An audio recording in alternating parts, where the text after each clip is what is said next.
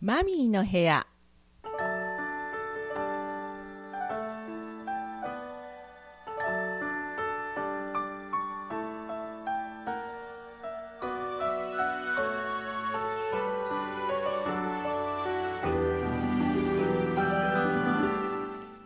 リスナーの皆さん、こんにちは。ウェイクアップ西条パーソナリティマミーです。えー、まずは皆さん方にね、ご報告がございます。えーここ3週にわたり応援をしてきました、えー、ゴーワンブラザーズさん。スーパー大人フェスに参加することができるようになりました。ありがとうございます。えー8位、9位のあたりをね、最初こう、なんかうろうろしてましてね。で、なんとか、ね、もう上位に行きたいということで、最終の追い上げがすごかったです。そして最終的には4位で終わりました。8位以内の、えーバンドの人たちがね、スーパー大人フェスに参加できるという権利を得ることができました。できるというね、あの、ものだったんですけれども、その中でね、無事4位に入ることができまして、えー本当にね、あの、最後の最後の、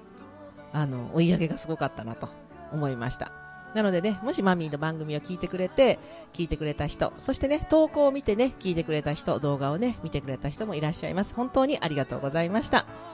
えーここ、こちらでね、感謝の気持ちを述べておきたいと思います。えー今日はですね、あの先ほど、えー、翔吾さんの収録が終わりまして、ウェイクアップサイジャーのね、パーソナリティの翔吾さんの収録が終わりまして、で、えー私の自分の収録があのできてなかったので、今、撮ろうと思って撮ってるんですけども、えー今日がね、えー7月の6日の、えー夜になります。今日もね、いろいろなことがあったので、この最近のこと、そして今日あった出来事などのね、お話をしたいなと思っておりますので、最後までお付き合いください。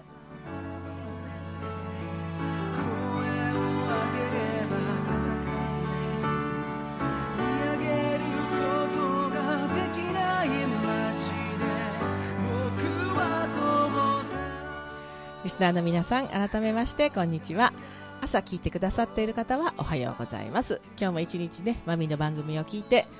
お仕事頑張ってください。学校もある人もいると思います。今日何か新しいことを始める人もいると思います。ぜひ元気を出して、で一歩大きく踏み出してくれたらいいなと思います。えーお昼休みの時間に聞いてくださっている方は、本当貴重なね、お昼休みの時間をマミの時間、マミの番組にね、割いてくれてありがとうございます。お昼からも、えーお仕事、そしてね、えーいろんな活動をね、うまくいけばいいなと思っております。そして夜9時に聞いてくださっている方、今日はどんな一日だったでしょうかマミーの番組を聞いて、よし、明日もまた頑張ろう、この週末も楽しもうって思ってもらえたら嬉しいなと思っております。えーね、あの、オープニングのの方でもお話ししましたけれども、えー、ゴーワンブラザーズさんですね、あの、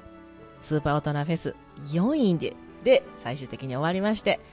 えー結局ね、本番がね、決勝ってことみたいです。うん。なんか、どういう、どういうファイナルステージへの進出を果たした8つの番組が決まりましたというふうになっておりました。4位で終わりました。なので、えー8月14日のね、本番っていうのが決勝なんだと思って。ということはまたあの私たちも行くとそこで投票するようになるのかなって思ってちょっとワクワクしながらね行ってみようかなって思ってます。はい。うんもうねワクワクします。であのー私のね知り合いが出てるということもあってそれもね知り合いって言っても本当に私のこう人生をね、えー大きく変えてくれた夢の種放送局の共同代表の一人の、えー佐藤大輔さんが、えー作って、まあ、所属しております、ゴワンブラザーズというね、あのバンドなんですけれども、ね、その、ね、大ちゃんが一生懸命、えー頑張って、こう、続けているバンドっていうことでね、まあ、やっぱり応援したいなって私は単純に思ったので、はい、応援させていただきました。私のね、番組を聞いてくださってる方そんなにたくさんいないと思うんです。でも、でも、あ、ちょっとき、ちょっと番組聞いて応援しようかなって思ってくれた方、本当にありがとうございます。8月14日の本番ね、大阪行ってみようかなって思ってます。うん、楽しみです。えーっとですね、えーこの、今日がね、7月の6日です、の夜です。で、放送が7月の7日の朝の8時からスタートするわけなんですけれども、えー今日一日はですね、あのーいつものコンビニの夜勤明けの水曜日なんですけども、えー朝からずっと孫を見てました。でね、よく寝る子なので、一緒に寝ればいいかなと思ってたんですけど、結局、1時間ほど昼間寝ただけだったので、私はもうほって寝てない、ほとんど寝ていない状態で、この時間帯を迎えております。でもなんかね、もう、よくわからないけど、自分がこう、やろうと思うときってできるもんだなと思います。うん。まあ今日はね、もう、あの、この収録が終わったら、さっさと寝て、そして、明日もね、あの、午前中は、あの、孫をまた見るんですけどもね、一緒に、あの、暑いけれども、過ごせたらいいなと思っております。えー、あの、先週もね、まあ、その前も、まあ、他の時でもいろいろとね、あの、何回も何回も話してるんですけれども、あの、相変わらずお墓参りには行ってます。あの、今朝も夜勤終わって、あの、すぐに行ってきました。で、今日はね、もう一日孫を見るので、あんまり外にも出られないのも分かってたので、うん、なので朝のうちに行って、今日一日がね、いい日で過ごせますようにと。で、あのー三男の娘なんですね。なので三男の、あの、嫁さんは、えっ、と、私のまあ義理の三女になるわけですけどね、は、あのー今、えっ、と、大阪である、えっ、と、日本代表の、男子の日本代表のバレーですね。バレーの日本代表の試合を見に行くっていうことで、国際大会の、えー試合を見に行くっていうので、あの、お姉ちゃんと一緒にね、行ってくるっていうんでね、あもうぜひぜひ楽しんできなさいっていうふうに言ってね、送り出しました。でね、あの、久しぶりに、その、1歳になったばかりの、あの、孫娘なんですけども、そういうこと過ごしてて、なんか、私、あの、自分の子供を育ててた時ね、あの、すごく余裕がなかったなっていうのをね、改めて思います。なんか普通にご飯食べさせてても、どんな風に私自分の子供にご飯食べさせてたんだろうって、いうふうに思いましたね。えー、長男の時どんな風にして1歳の時ってご飯食べさせてたかなとかね。どんな風に日々毎日生活してたのかなとかね。あんまり覚えてないんですよ。でもね、あ、まあ、長男の時はね、1歳になった時にアメリカに転勤になったので、もうさっさと保育園に預けて、私はあの、英語の勉強をしに大学に行ってたんで、あの、うん、あの、何をやってたかっていうのは明確なんですけども、だけど日々ね、子供と過ごす中で、どういう風にこう、お風呂とか、ね、おふしてたんだろうとかね、ま、あの主人はねあの子育てには参加しなかったんですけどお風呂だけは入れてくれてました。でもあの全ての家事は私が子育ても家事も私が1人でやってたので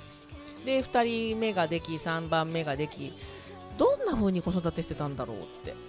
うん、1人の子ね1歳の赤ちゃんをこう見てるだけでも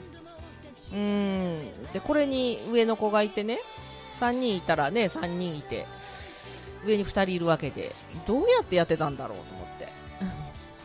なんかね全然記憶にないという。でもあの体力的なこと考えるとやっぱりね若かったからできたこともあるんだろうなっていうのはすごく感じます。まずね老眼で見えないんですよ。細かいものが見えない。もうだから見えないからいいみたいなとこもあるんですけどあの見えないっていうね。もうあの手元が見えにくい。なんかこうご飯一つ食べさすのでもう本当に細かいところが見えないからこれほんま大丈夫かなと思いながらあのするんですけど、えっと、スプーンでねこう口に運ぶのにしても顔を近づけると見えないんですよ。もうね本当にこの老眼っていうのは何なんだろうって 思うんですけどあだから若い時ってやっぱりあの若いからできることっていっぱいあったんだなって20代、30代ね40代もそうですよ。若かったからできたんだなっていうことがねもうこの年になって感じることがいっぱいあって。なのでねあの若い人たちにはね本当にあの自分たちのね自分のそれぞれの人生を精一杯あの生きてほしいなって思います。後悔のないように。今しかやっぱりできないことっていうのがあるので何かチャンスが来た時にはやっぱそのチャンスにをねあの自分のものにしてで生きて生きていってほしいなっていうふうに思います。あの、ゴーアブラブラザーズさんのね、曲の中にもあります、人生は、えー楽しむためにあるらしいぜっていう曲なんかはもうまさにそれで、あの、人に左右されながら生きる。うん、それはちょっとやっぱ違うなって思うし、人の評価を気にしたりとかしながら生きるってことは、やっぱ後で後悔になるんだろうなというふうに思ってます。まあ私もまあ、ね、こう見えても、あの、人の評価がすごく気になって、自分を認めるっていうことが、あの、すごくこう、自分を認めてやれていなかった人生をずっと送っていたので、うん。だからね、あの曲を聴くたびに、そうだなって思います。自分の人生をね、しっかりと自分の足で歩いていくっていうことを意識して、やっぱやっていか、行った方がいいんだろうなって。私はそれがいいなと思ったのでやってます、今ね。まあ、気が、まあ、それにね、気がつかない人はもう、そのままでいいと思うんです。今のこの状態でいいと思う方はそれでいいんだけれども、私は気がついたので、このままじゃいけないと思ったので、あの、自分の人生の、ね、台本は自分で書いて、で、人に左右されずに進んでいくというふうなことをね、やろうというふうに、に思いました。で、まあね、これからまたどうなっていくかわからないんですけども、でもね、本当に応援してくださる方がたくさんいて、私のことをね、あの、ちょっとやっぱりこの田舎では変わった考え方をしてるおばちゃんなんですけども、でもそれをね、受け止めて、あの、しっかりとね、応援してくれる方はたくさんいらっしゃるので、本当にあの、良かったなと、うん、と思ってます。で、まあ、そういうお話もね、あの、今までラジオの中でも何度も何度もしてきましたけれども、そこは本当に若い人たちに、私より若い人たちにはね、後悔のないように、今チャンスが来たら、ね、これがチャンスだと思ったら、もうなりふり構わず一歩踏み出すていうことをしていただきたいなと思います。それがもし自分が達成、思ったところまでいかなかったとしても、ですね、いかなかったとしても、経験なんですよ。失敗は、あの、悪いことではなくて、結局、こうやったらうまくいかないっていう。で、自分の、あ、ここが良くなかったというところが見えるっていうことはすごくいいことなので、なので、あの、そういう、で、体験を積むっていうのは、私は素晴らしいことだと思うので、遠慮なくどんどんどんどんね、いろいろなことにチャレンジをしていっていただけたらいいなというふうに思ってます。ね、これはね、本当マミーって私がね、あのまあ、マミーっていうのは、アメリカと、まあ、英語圏ではね、マミーっていうのは、お母ちゃんとかっていう意味なんですけども、ね、まあ、なんか、なんかこう、母親的なものの見方を私は常にしていて、で、あの、偉そうに、もうこの年が来たら偉そうに、こうした方がいいよとかアドバイスしたりとかね、えするんですけど、まあ、それがもう私がマミーとして、あの、生きている、うん、なんか理由というか、使命みたいなことだなっていうふうに思ってるので、まあ、あの、またこういうことはね、どんどん伝えていきたいなというふうに思ってます。ではですね、えっと、ここからちょっとね、えー休憩を挟みまして、後半のお話に入っていこうと思います。後半はですね、最近あった出来事。ちょっとね、この辺では、ちょっとこの西条では初な出来事があったので、少し皆さん方にか、あの、その、私の感じたことをね、お話ししようかなと思ってます。ではちょっと休憩挟みます。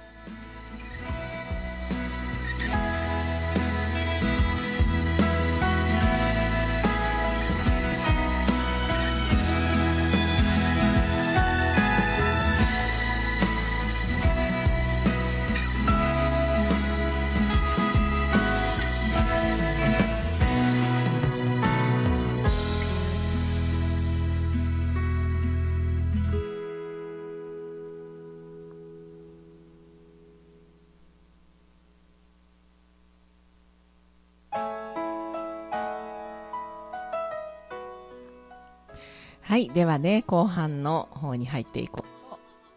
思います。えっ、とですね、えっ、と、6月の30日に、えー西条市にウクライウクライナの方から避難民の方が2人来られました。えー私がね、いつもこのウェイクアップ西条でお世話になっております、全グローバルアカデミーの、えー代表というか、まあ、である、えー石川俊久さん。まあ、NPO 法人、えー地方最高個別化医療支援というものも、の理事長でもあられる方なんですけれども、えーその方が、えっ、と、ウクライナの避難民の方を西条で受け入れるんだと。自分の住んでいる、えー自分の、えっ、と、が、えっ、とね、ゲストハウスっていうのをね、あの、お家をリフォームして、えっ、と、ゲストハウスを作ったんですね。で、そこを、あの、もう貸すことができるから、そこに避難民の方を住まわせるんだっていうことで、えっと、結構動かれまして、で、6月30日にそのウクライナ人の女性が2人、この西条市に来られました。で、えっと、私はですね、あの、石川さんの、まあ、NPO 法人や、あの、全グローバルアカデミーの、あの、幹事をさせていただいているというご縁もありまして、あの、と、あとこのウェイクアップ西条ね、の、あの、ホームページ見てくださったら、あの、わかると思うんですけれども、このウェイクアップ西条の、あの、スポンサーでもある方なんですね。で、まあ、そういうお付き合いをずっとさせていただいているということもあるので、あの、猫がたくさん、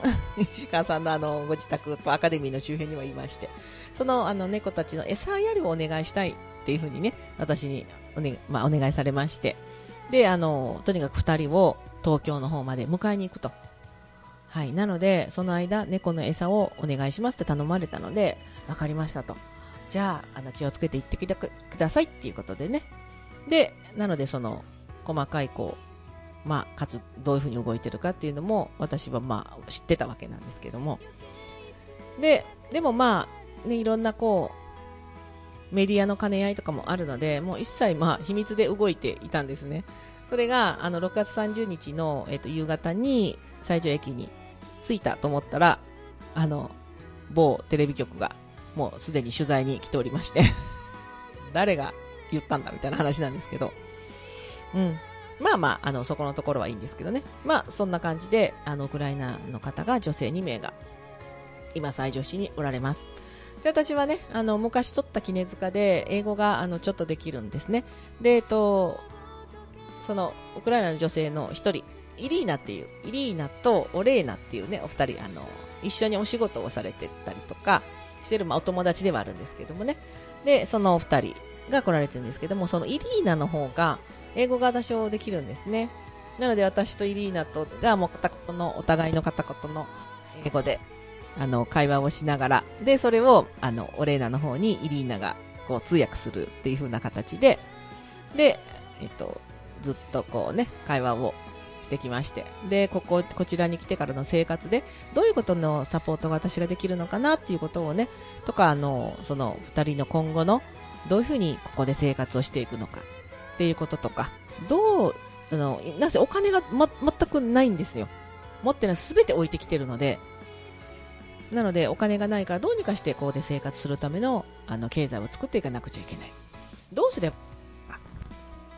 ということをね、あのいろんな話をしました。でね、まずね、あの、料理を作ってくれて、あの、ウクライナ料理なんですけどね、もう一般的な家庭のね、全部手作りの料理だって言って作ってくれたんですけど、あの、その料理をね、何かこう、できないかな、キッチンカーみたいな形でできないかな、とかね、いう話もあったんですけど、あのその料理はね、あの割とシンプルで、で、えっと、どういうのかなあの、私たちの口に結構合う感じなんです。だけど、だからいいよって言ったんですけど、そしたらイリーナの方がね、いや、でもね、なんかね、こう、これは私たちの、うんとね、このウクライナだから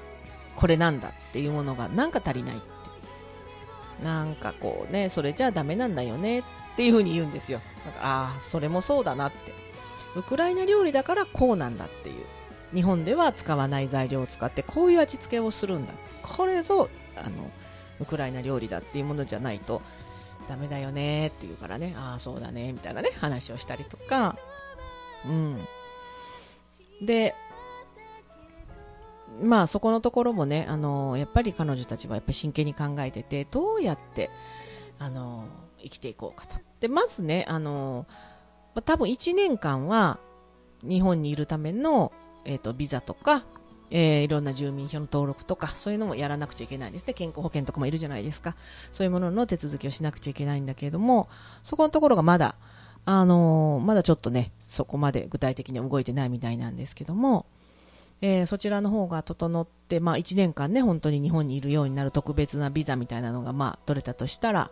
まあ、ともちろん取るんですけども取ったとしてもじゃあその後どういうふうに生活していくのかっていうのはねあのどこまで国が保証してくれるのか例えば愛媛県が保証してくれるのか西条市が保証してくれるのかわからないです、うん、でもそこのところも、えー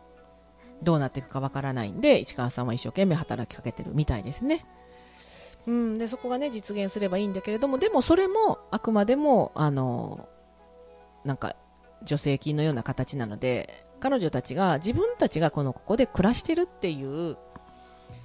あの実感みたいなものっているんだろうなって、うん、で自分たちがこの日本愛媛県西条市っていうところの人たちに何か提供で提供できるものはないのか。そして石川さん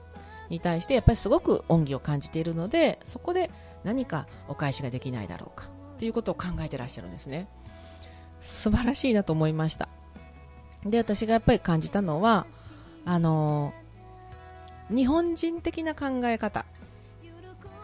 そのね恩をしっかり返していくとか社会に還元していくとか誰かのために、えーこういう活動をするんだとか寄付活動とかもそうだと思います。そういうことをやるんだっていう気持ちって日本人っていっぱい持ってますよね。それがウクライナの彼女たちにも当たり前にあるんだって思ったんですよ。それってなんか傲慢なことかもしれないと思うんですね。日本人だからできて他の国の人はできない。じゃないかって、うん、ちょっとねそういうふうに思ったりはして傲慢なのかなって思うかもしれないんですがでもやっぱりこうねあの特に西条市っていうところはあの田舎なのででも英語ができる人も本当少ないしみんな興味があってね会いたいって言うんですよ。だけどじゃああなたたちはその人たちに何ができるのってどういう提供ができるの？っていうことです。どんなこうことをねこの人たちのために動いてくれるっていうところってすごく重要だなって私は思います。ね、それがないのに、ね、ただその人たちに会いに行きたい、まあ、何か手伝えたらいいけど会いに行きたいっていうのではねちょっと違うかなとか、物珍しいから会いたいっていうのではないよなっていうのをちょっとね厳しいかもしれないけど感じたりしてます。でもねあのーまあ私はもうあのお買い物も一緒に行きましたし。うん、であのねネイルとかね髪あの部屋もカットしたいしねとか。で買い物もやっぱり行きたいしお洋服とかもねあの荷物はもう1人20キロまでしかスーツケースがダメなのであのもう入らなかったからもう本当に2足しか持ってきてないんだよねとか言ってたんであ早くねそのお金をねなんとかその買い物できるだけの経済をしっかり作ってであのまあ最初はね寄付とかクラウドファンディングとかでもいいと思うんです。でもそういう形で作ってでまずその人たちの2人のね生活の基盤を作る。で日本というのはこういうことだよって日本で生活するとはこういうことだっていうことをやっぱり感じてもらう。であのイリーナが言ってたのがねあの自分たちが寄付を集めてウクライナに送りたいんだというふうなことも言ってました。だから寄付活動をやりたい。そういうことをするのはできるのかなっていうからそれは簡単にできるよって誰でもできるよっていうふうに言いました。そういうことも考えてる。自分だけのことじゃなくって家族などもねやっぱりウクライナの方に残してきてますのですごくそこがね心配なんだっていうのも最初にお会いした時におっしゃってましたから。そういうところのサポートもね私はやっていきたいなっていうふうに思ってますあのー本当に50年近く50年じゃないね40年40年そうね40年くらい前にね撮った取ったというか、まあ、学んだ英語が今になってね、大変役に立っております。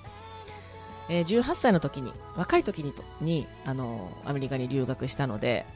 その時、本当に昔取った絹塚ってこれだなと思います。そっから、もうね、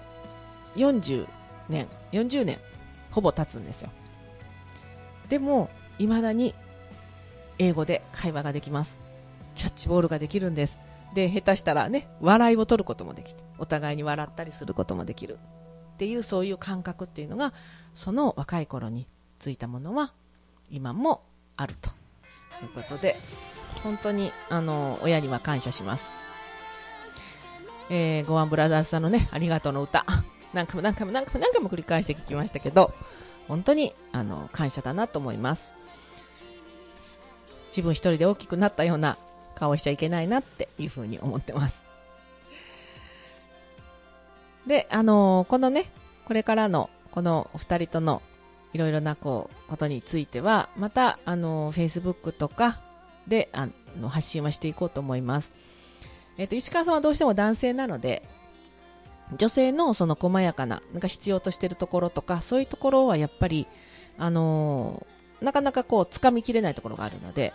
そこの部分のサポートを私がね、まあ、年齢的に私の方が、まあね、あの、10歳ぐらい上になるので、なのでまあね、姉のような感覚で、で、車はね、やっぱり車も今ないから、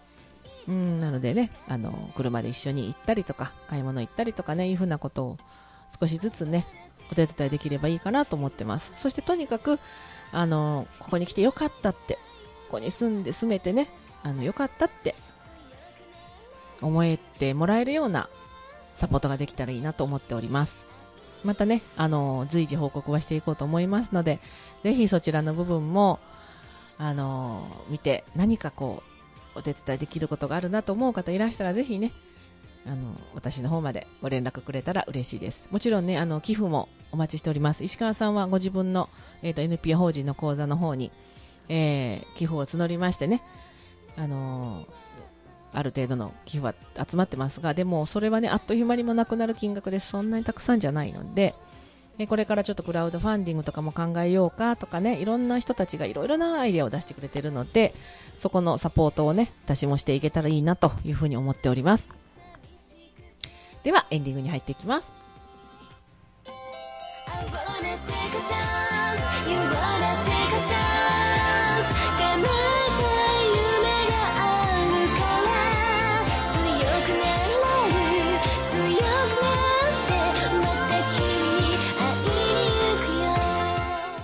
はい、エンディングの時間になりました。今日も番組の最後までお付き合いくださってどうもありがとうございます。えー、本当にこの年が来て、もう人生っていろいろあるなって思います。